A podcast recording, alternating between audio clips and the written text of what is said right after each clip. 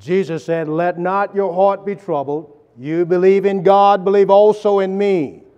In my Father's house are many mansions. If it were not so, I would have told you. I go to prepare a place for you. And if I go and prepare a place for you, I will come again to receive you unto myself, that where I am, there you might be also. These are somewhat parting words that Jesus said to his disciples in that upper room discourse, recorded in the Gospel of John in chapter 14, verse 1. Prior, of course, to his imminent departure. If you remember, Jesus would often say, My time is not yet. Well, his time has almost come. And if you remember, as this upper room discourse begins in the book of Matt, um, John in chapter 13, Jesus instituted the Lord's Supper. In other words, he told his disciples then, and he's telling us now, how he wants to be remembered. And after he gave them instructions on how he wanted to be remembered, remember, he ungirded himself. And the Bible says that he then stooped and he washed the disciples' feet. There was a lesson there. He said, You call me Lord and Master, and so am I. If I, your Lord and Master, wash your feet, so ought you to wash one another's feet. He said, You don't understand what I'm doing now, but you will understand later. It was an example of humility. And this is what the Apostle Paul said to the Philippians Let this mind be in you, which was also in Christ Jesus. It was a servant mind and the mind that we need to have. And here in these words right here, Jesus is helping us to understand how we can, in fact, be comforted with his departure. And so, having said that, this is, in fact, the subject of our lesson. It is also the text that we are going to consider. And so, if you're not there, I invite you to turn in your Bibles to the Gospel of John in chapter 14 at verse 1. I would like to pause and first and always acknowledge my gratitude to Almighty God. I'd like to use the words of the psalmist from the 37th Psalm, which talks about the value of continuing to serve the Lord. And I think all of us remember verse 25, where there the psalmist says, I have been young and now I am old, and I have not seen the righteous forsaken, neither his seed begging bread. I think that assures us of fellowship with God as long as we serve the Lord faithfully and that the Lord's going to be there for us, and He's going to provide for us, and He's going to protect us. And that certainly is in keeping with the words of exhortation, which is the subject of our lesson tonight. Let not your heart be troubled. And so I'm thankful to God for His providence. Indeed, over all mankind, and His special providence for all of His children. And I'm grateful for the good church here at El Bethel your kind and warm invitation for me to come with my lovely bride, Bessie, to work with you again in this special effort. And as I've met other brethren from other places, we thank you for coming and assisting us in this effort. I'm grateful to be in an assembly like this. As saints have lifted up their voice, as our dear brother has led us in song, and also our brother has led us in prayer, to be in an assembly like this on a Tuesday night, I got to tell you what, folks, we're thinking about. We're engaged in heavenly things. And it is just a joy to be here. I'm grateful for all of those who extended hospitality. I'm grateful to you, Brother Mitchell, your lovely wife, Jeanette, and I'm also grateful to you, Chloe. I'm grateful to you, Dickie, and I'm grateful to you, your lovely bride as well. Thank you so much for sharing your kind and warm hearts. And for all of the others of you who have shared Words of encouragement, and I appreciate that so very much. I want you to know if you're visiting us from the community, I want you to know that you're our honored guest, and I thank you for coming. I'm especially grateful for the young people. Young people, you encourage me. And again, I want to say that if you continue in the ways in which you're living now, there are good things in store for you. Your parents are to be commended, but you to be commended as well. Because if you continue in these ways, you are on the right track. And God has some good things in store for you. And so, having said that, I want to tell you why I believe this lesson is so important. Because a troubled heart can be found in anyone, even the Christian. And it has been said that only those who have known sorrow are able to give comfort. Isaiah chapter 53, verse 3, especially, it refers to Jesus as a man of sorrows, acquainted with grief. The word acquainted means familiar with, one who has experienced it. And so, yes, Isaiah chapter 53 speaks about what Jesus would go through as if he had already been through it because it speaks somewhat in the past tense. And as we look back, we can see those things that he went through. The Bible says he was tempted in all points, yet like as we are, without sin. I believe this lesson is important as Jesus tells us in John 14 1, as he talks to his disciples, he said, Let not your heart be troubled. There are seven principles I'd like to discuss from this chapter in the book of John in chapter 14. And because sometimes it is hard when someone leaves, especially when you're deserted. Now, Jesus did not desert his disciples. That's not what he is saying. But he himself was deserted. He was disappointed by his disciples. Remember in the garden when he went to pray, recorded in John in chapter 17. And remember, he prayed to the Father because he was concerned about the task before him. And it reveals not only his deity, but also his humanity. He came for a specific purpose and he prayed to the Father, Father, if thou be willing, let this cup pass from me. And so he comes back and he finds his disciples sleeping. And let me tell you what, he did that three times. But I got to also tell you something, folks. It did not stop him, even though he was disappointed in them. It did not stop him from going through what he needed to go through. Let not your heart be troubled. The Bible does tell me in Luke's account, in Luke 22 at verse 43, that there were angels who came and provided the assistance that he needed. So again, I say, let not your heart be troubled. But yes, he was deserted because just as Zechariah had said in Zechariah chapter 13 and verse 7, I will strike the shepherd and the sheep of the flock will scatter. And they did. They left him. And I got to tell you what, folks, sometimes it is hard when people leave, especially when there are those who desert us. It could be a spouse, it could be a child, it could be a brother in Christ, it could be someone who is among us, but they go out from us. I believe that's why these words of encouragement are so important. Let not your heart be troubled, Jesus says.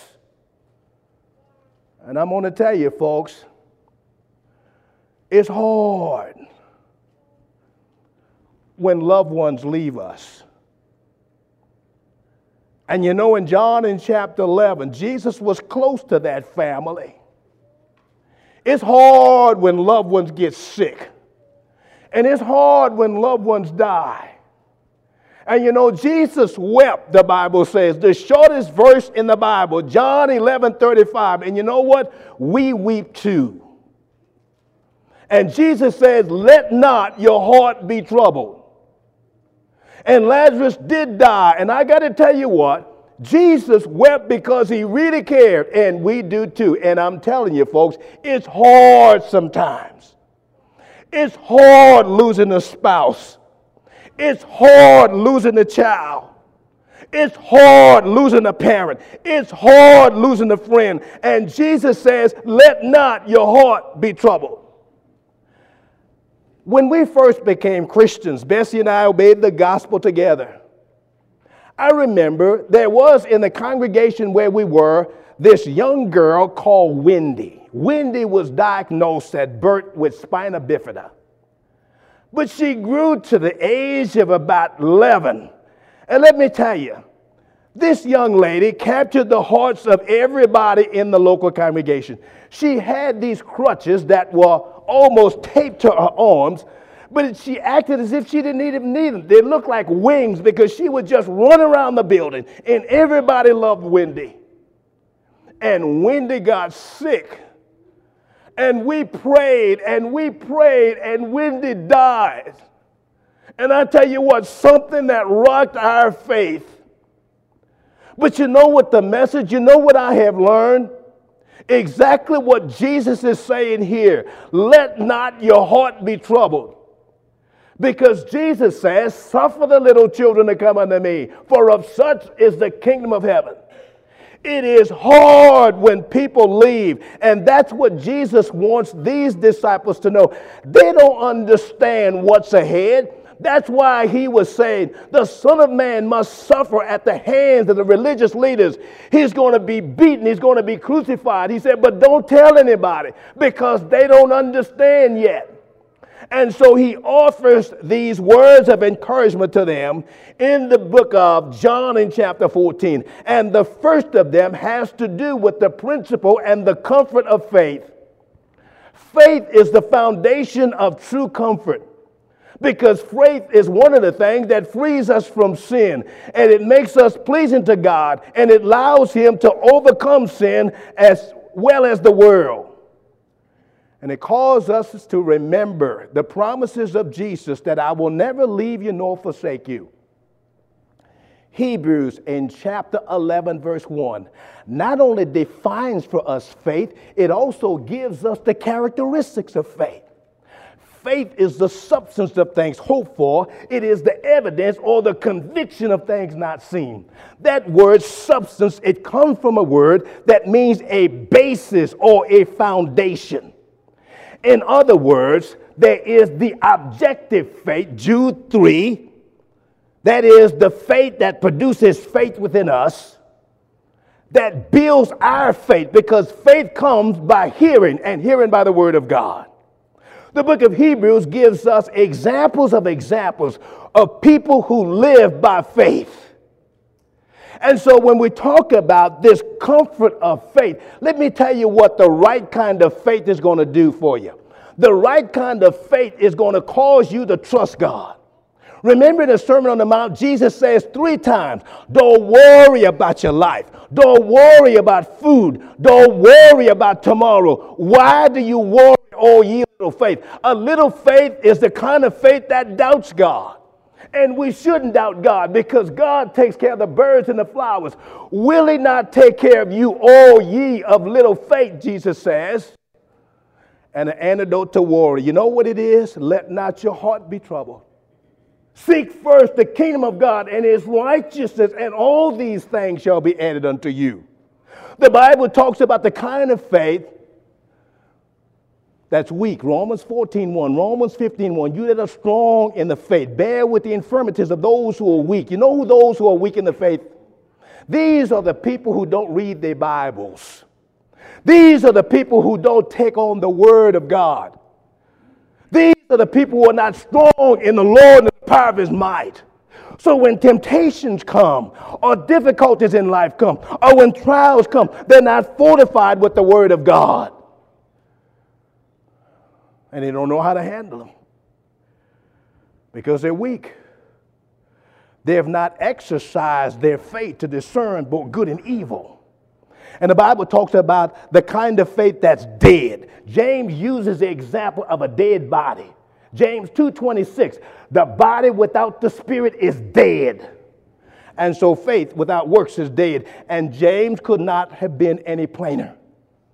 If a person claims to have faith in God and they don't do what God says, it's a dead faith. But in the book of Matthew, in chapter 8, we see the kind of faith we need to have. The Bible says this centurion, he comes to Jesus, he says, My servant is sick. Jesus says, I'll come and heal him. He said, But I'm not worthy for you to come under my roof. He said, All you have to do is speak the word. In other words, did you get that? He doesn't have to be there.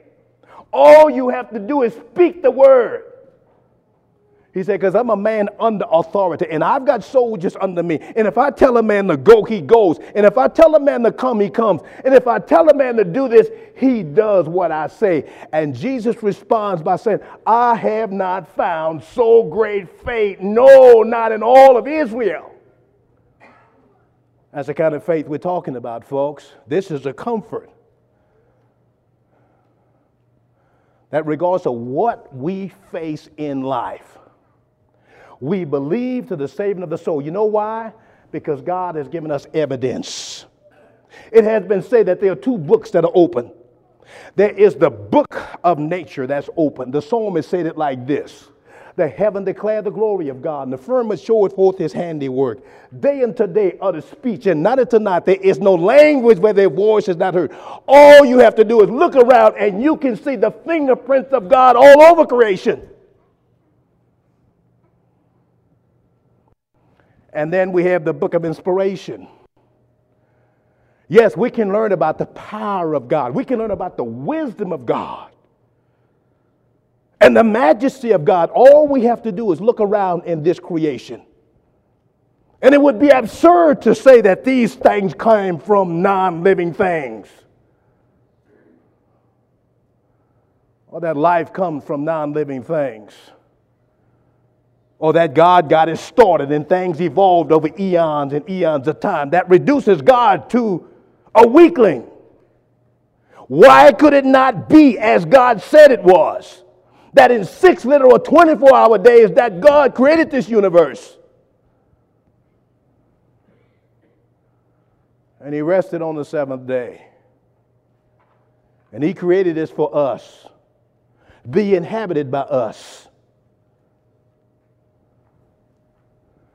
and that we might glorify him by the things in which we do revelation 4.11 that's why he created us and so when we accept these truths and we live by faith let me tell you what that is a comfort. Because we know who our creator is and we know why he put us upon this earth and we know what we're supposed to be doing while we're here and we know they're going to be troubles and we know they're going to be problems because we can read about it in the book of genesis in chapter 3 and we can read about all the failures of God's people in times past, but we can also read about the people who are faithful to God, not only in the book of Hebrews 11, the characters who were not even named in Hebrews 11. That people who stood steadfast in their faith towards God. I'm going to tell you what, folks, that is a comfort. And I'm going to tell you something else. There is also the comfort of hope. Did you notice the connection with faith and hope in Hebrews 11 1? Faith is the substance of things hoped for, it is the evidence or the conviction of things not seen. Hope in Christ is the comfort and the anchor of the soul. Hebrews chapter 6, verse 19 and 20. And apart from Jesus Christ in the world, there is no hope. Remember what the Apostle Paul said about the Ephesians? Remember, before they obeyed the gospel, these people were dead in their sins and trespasses, without God and without hope in this life. You know what he is saying? A relationship without God, there is no hope in this world, no reasonable hope. But what is the comfort of hope for you and I? The hope of better things should comfort the Christian in difficulty times. We sang this evening about the fact that Jesus is coming back. The faith gives us that information. So not only do we have forgiveness of sins, but you know what we also have? We have the promise and the hope of everlasting life. This is what Paul said in the book of Philippians in chapter 1 at verse 1. I'm sorry, Titus chapter 1 and verse 2. In hope of everlasting life, which God, who cannot lie, promised before the world began. So there is a promise that you can hold on to. That when things are tough, maybe someone is leaving, maybe you've been deserted, maybe you're by yourself, maybe you're facing some difficulties. You can know that the hope that God has promised us is true. And not only that, there is understanding. I want you to look in your Bibles in the book of John in chapter 14, and I want you to notice verse 2 and 3 In my Father's house are many mansions. If it were not so, I would have told you. I go to prepare a place for you. And if I go and prepare a place for you, I will come again and receive you to myself, that where I am, there you will be also. And this hope helps us to understand. And where I go, he says, and the way you know, Thomas said to him, Well, Lord, we do not know where you are going, and how can we know the way? Jesus said to him, I am the way, the truth, and the life. No one comes to the Father except through me. Remember back in John's account, back in the book of John in chapter 8, verse 32, remember what Jesus says? If you what? If you continue in my word, you shall what? You shall know the truth, and the truth shall what? Make you free. This is the truth. Jesus is the truth. Not only is he the truth, but he is the way, the life, and the truth. We're talking about destiny here. We're talking about living on this earth and purposeful living. And what are we living for? Because of the promises that God has made for us. Why do we go through the sacrifices that we go through? Why do we do what we do? Because of our faith and because of the hope that we have and because of our understanding of who God is and what God has said. Fast forward with me, if you will, to the Lord's Prayer in the book of John in chapter 17, about verse 3. Remember what Jesus said, and this is eternal life. What is it? That they might know thee, the only true God, and Jesus Christ, whom he has sent. Why, why did he send Jesus? Well, look in John and 4 at verse 14. John says, The Father sent the Son to be the Savior of the world. So we come to understand some things the promise and the hope of everlasting life. You know, when Jesus was crucified, many of the disciples, their hopes were dashed. But Jesus met with them after giving them some final instructions. And so, recorded in the book of Acts in chapter 1, I want you to notice something that would help clarify their mind. They would eventually, and we'll talk about this in just a little bit, they will eventually be guided in the all truth. But for now, this ought to be sufficient for them. I'm in the book of Acts in chapter 1, and I want you to notice the Bible says in verse 9, when Jesus had spoken these things, the final instructions, while they watched, he was taken up, and a cloud received him out of their sight. And while they looked up steadfastly toward heaven, as he went up, behold, two men stood by them in white apparel who also said, Men of Galilee, why do you stand gazing up into heaven?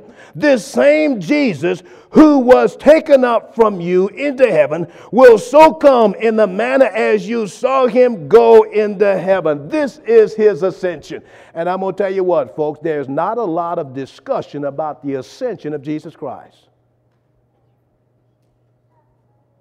It's just not talked about a lot. And I'm going to tell you something else. There's a big subject that a lot of folks don't talk about either, and that's eschatology. You know what eschatology is? It has to do with end time. What's going to happen when the end comes? And there will be an end. And the Lord, the Lord's going to come back the same way he came. And there's a lot of false doctrine about that. And some of the false doctrine has to do with the possibility of a second chance. And we're going to deal with that, if the Lord wills, on Friday night when we talk about dead men talking, because the Lord's going to give us a glimpse into what happens when we die. But understanding what happens to us as we live and what happens to us when we die, what happens to us while we're here and we make the decision that we're going to place our faith, our confidence, our trust, and our hope in God, let me tell you what, folks, that's words of encouragement. And it helps us to understand purposeful living.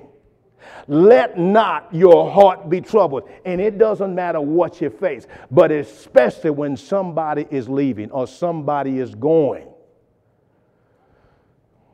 And it might be us who want to leave final instructions for our children. That they walk in our steps and they follow the way that we tried to instill in them with principles of righteousness. And I'm going back to the text in the book of John in chapter 14, and there's also the principle of prayer. Look at chapter 14 and look at verse 13. And whatever you ask in my name, that I will do, that the Father may be glorified in the Son. If you ask anything in my name, I will do it of all the blessings God gives his children. Yes, forgiveness of sins. Yes, the promise and the hope of everlasting life. Yes, indeed, his grace, his mercy, his patience, his long suffering. Yes, the fellowship that we share. That word koinonia, it has to do with us joining together, participating together in this great scheme of redemption, like we did tonight as we've assembled together, hearing a public proclamation of the gospel lifting our voices up to heaven. All of these are benefits of what the Lord has provided for us. But I think sometimes what is taken for granted is the avenue of prayer. You know what prayer is? It's a direct line of communication to heaven. I mean, there's only one mediator between God and man, and it's the man Jesus Christ. Do you remember in the book of Luke in chapter 18? Jesus taught a parable to this end that men ought always pray and not faint or lose heart. Pray, he says. But don't be like the Pharisees who pray to be seen by men. Pray because you sincerely want to talk to God and you want to open up your heart. And you may have to approach the throne more than one time. It may seem as if God is not hearing. And so he talks about this woman, this importunate woman. She goes before this judge. And she's constantly going to, and he doesn't hear her. He's not a righteous judge. But Jesus says, this judge says, unless this woman wears me out, I'm going to answer her. And he does. And Jesus draws the point of the lesson. You know what he says? Shall not God answer his own who cry out to him day and night? Yes, yes. He'll answer them speedily. And then he asked the question when the Son of Man comes, will he really find faith on the earth? He's going to find faith. He's going to find folks who doubt him. He's going to find folks whose faith is weak. He's going to find folks whose faith is dead. But he's going to find folks who recognize the value of prayer. You know why? Because they read in the Gospels where Jesus was a man of prayer. And they'll look at the instances in which he prayed, making big decisions, praying before you eat, praying when someone is sick, and sometimes just praying to praise God. You ever do that? You ever go before God and you say, God, I'm not coming to you asking you for anything. I'm just coming before your throne because I want to talk to you and I want you to know just how much I appreciate you because you are so good. You ever do that? Let me tell you what, young folks, try this. Go to your parents and tell your parents, Dad, Mom, I don't want nothing. I'm not coming to ask you anything. All I want you to know is how much I love you. They might take you to the emergency room they might think something's wrong with you. Don't you know God wants to hear? He tells us to ask. But that's not all we should do, folks. We should express our gratitude to God because we appreciate Him. But He does tell us to ask. So when there are things in our hearts that are heavy, let not your heart be troubled. You believe in God, believe also in me. And Jesus would suggest that there might be a time when we might fast. Remember in that Sermon on the Mount, he said, and when you fast, you get the implication there might be a time when you might fast. And when you fast, don't be like these other folks who do it to be seen by men. In other words, there may come a time when you want to talk to God and you want to spend more time talking to God than anything else. And maybe the last thing you think about is food. Let me ask you, folks, isn't it instinctive when our hearts are heavy that we spend more time in prayer? What happened after 9 11? Folks want to pray. What happens when tragedy strikes? Folks want to pray. And a lot of people treat God like a band aid. But these are words of comfort. Because if you're a child of God, you know what God said? I want to hear from you. And I especially want to hear from you when your heart is heavy. And I want you to open your heart and I want you to talk to me, God is saying. And I tell you what, a lot of people think that talking to God through prayer is cleansing. You know, it's kind of self examination. It's more than that. Jesus taught that parable to this end that men ought always to pray. And that's a lesson we need to be teaching our young people. When you go out in public, don't be ashamed to pray.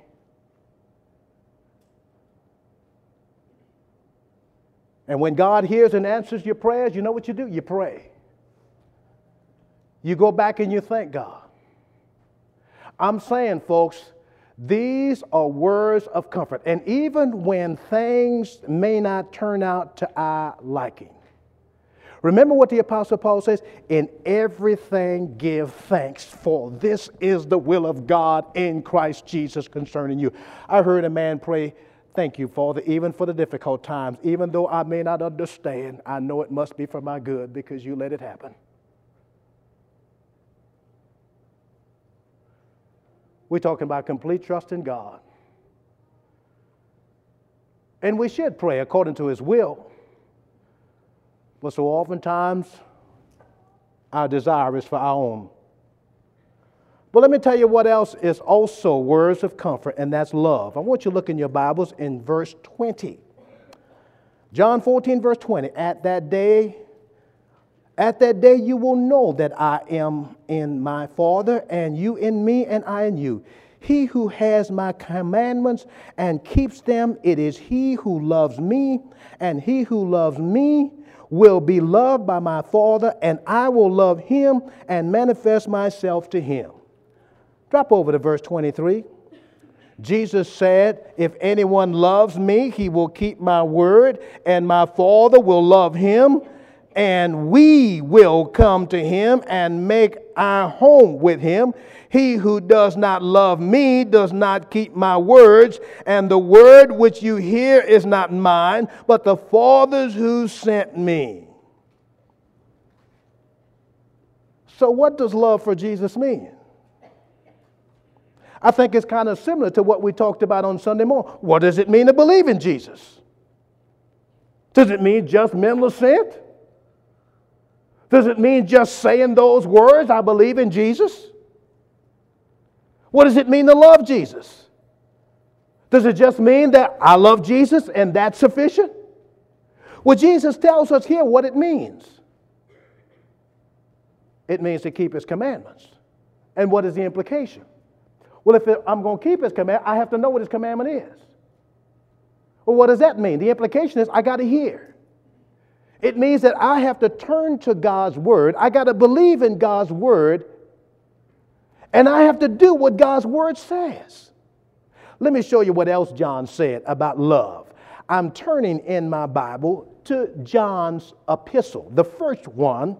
He wrote three of these 1 John 1, 1 John 2, and 1 John 3.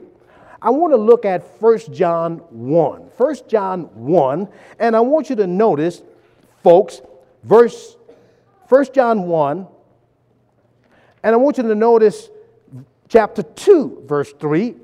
Now, by this we know that we know him if we keep his commandments. How can we know if we are in fellowship with God? The answer is right here. Look over in the book of First John, chapter 3. Look at verse 16. By this we know love, because he laid down his life for us, and we also ought to lay down our lives for the brethren. So we're talking about a specific kind of love. There is that misdirected love that the Apostle Paul talks about in the book of Second Timothy in chapter 3. In the last days, men are going to be lovers of themselves, lovers of money, lovers of pleasure, unloving. But this is the agape love that God demonstrated his love, that even while we were sinners, Christ died for us.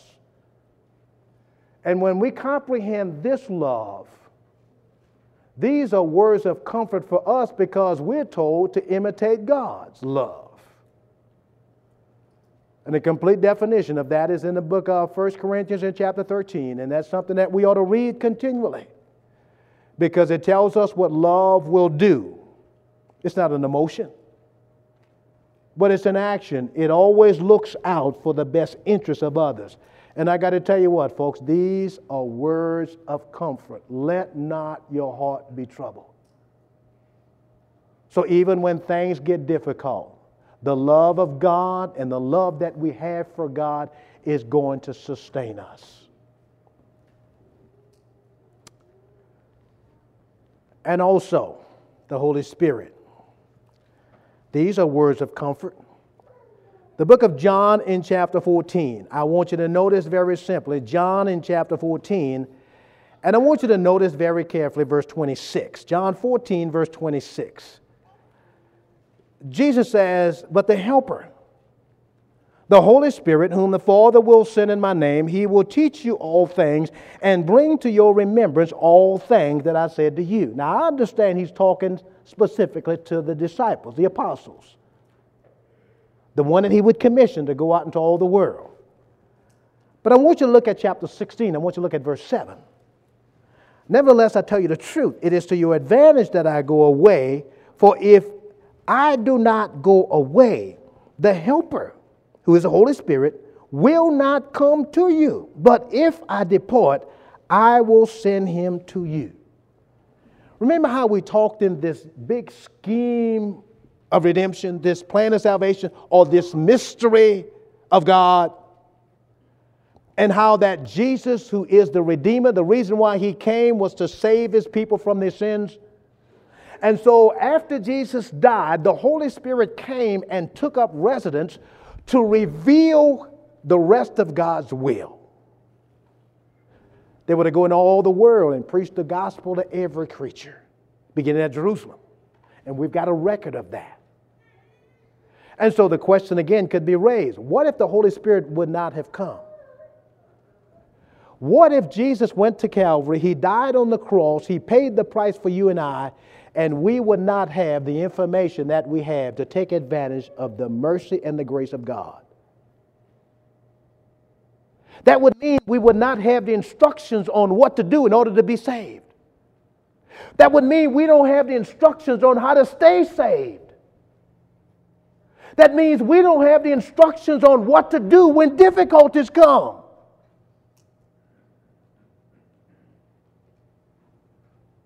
He's called a helper. He's called the, the comforter, another comforter. And you remember the Roman letter in chapter 8? Remember talk about how this hope saves us? Remember talk about how sometimes we pray and we don't even know what to say. I mean, have you ever been there? You, you, you, you may get on your knees, or maybe you might even be prostrate. Or it, it really doesn't matter what the position is, but you need to talk, you need to, uh, you need to go to heaven strong through Jesus Christ and the words are just not there. But all of a sudden, you remember something in God's Word. You know what I frequently think about? I remember what the psalmist says I have hid thy word in my heart that I might not sin against thee.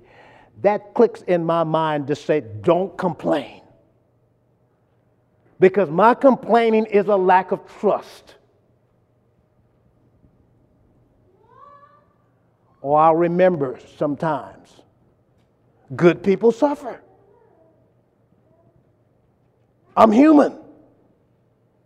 We're all going to go through difficulties. I remember all of us going to die.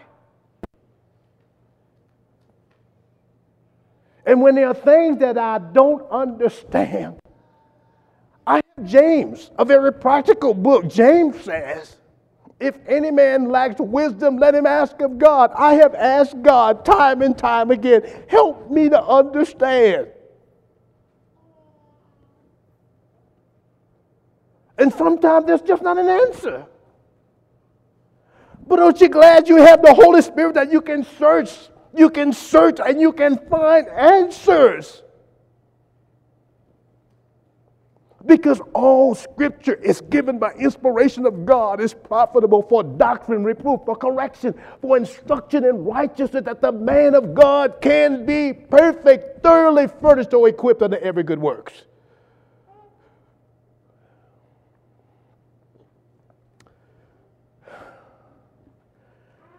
And last but not least, isn't that the last hymn we sang? When peace like a river is the kind of peace that the world cannot understand. And how we face difficulties in life and we just keep going. I just don't understand how people in the world face difficulties in life. Oh, I know what they do. They turn to vices. They turn to alcohol and they turn to drugs. They turn to material things, but there's no happiness there. But oh, if you turn to God, let me tell you what, you will find a peace that surpasses understanding. Look in your Bible in verse 27. John chapter 14, verse 20. Peace I leave with you. My peace I give to you, not as the world gives, do I give to you. Let not your heart be troubled, neither let it be afraid.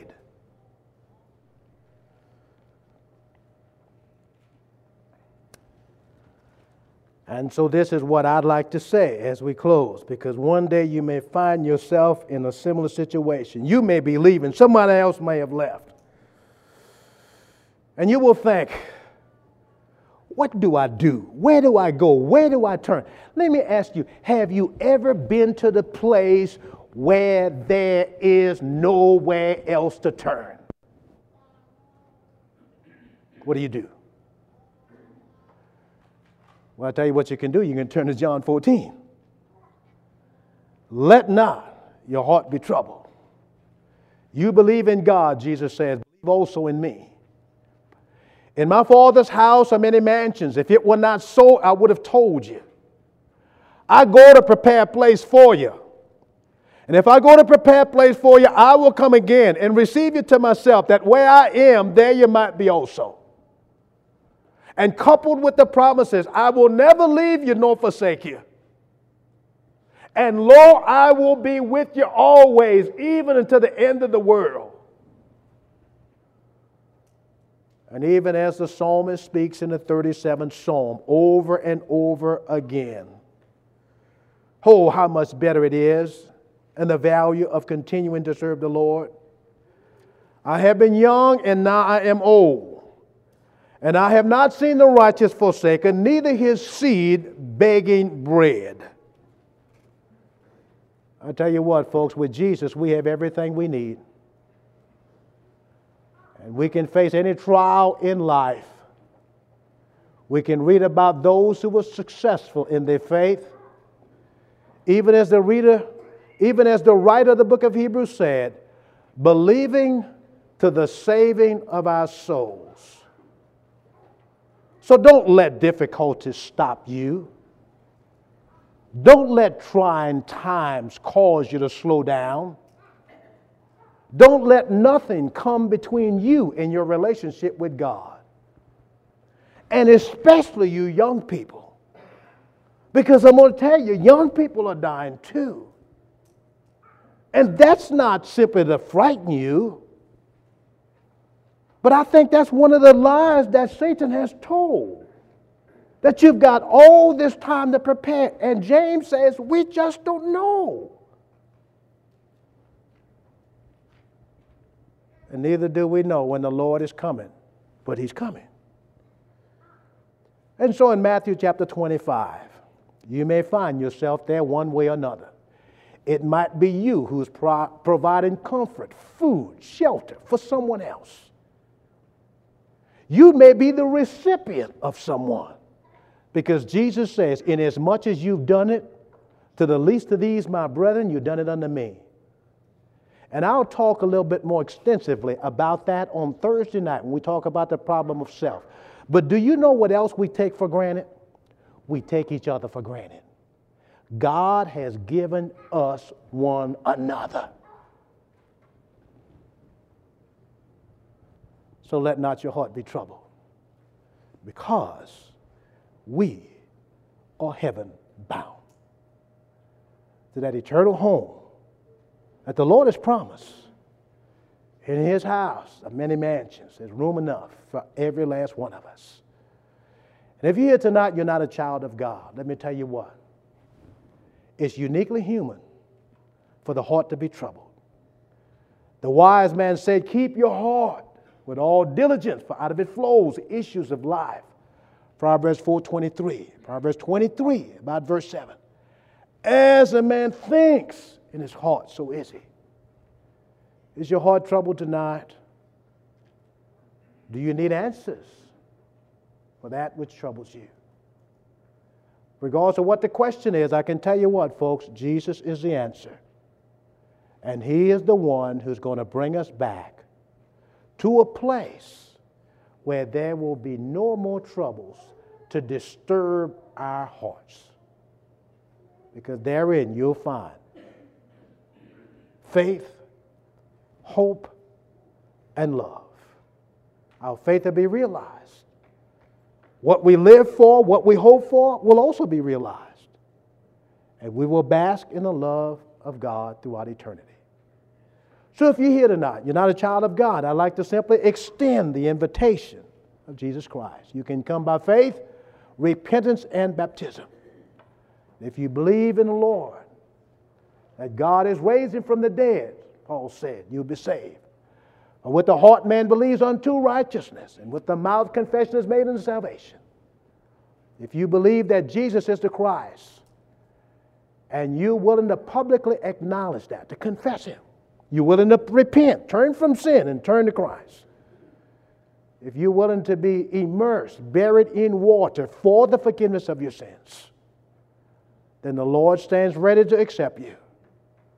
He'll save you with His cleansing blood.